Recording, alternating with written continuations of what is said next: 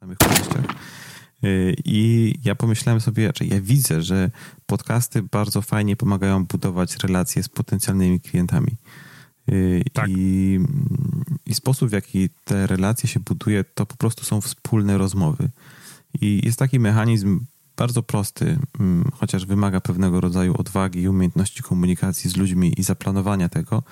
To jest mechanizm zapraszania potencjalnych klientów czy obecnych klientów po prostu do poprowadzenia wspólnej rozmowy i wspólnego podcastu na wybrany temat, który y, tym potencjalnym czy obecnym klientom się, się proponuje.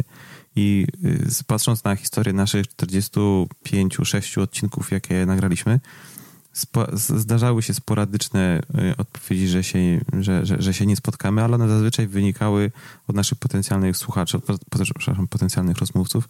One raczej wynikały z tego, że nie mogliśmy się dograć czasowo, czy jakaś czy pojawiała się jakaś, yy, no nie wiem, ktoś po, po stronie klienta było zbyt dużo projektów, żeby jeszcze wcisnąć nasz, nasz podcast, natomiast nikt yy, nie powiedział nam, słuchajcie, macie beznadziejny kanał, czy nie chce mi się angażować w podcast.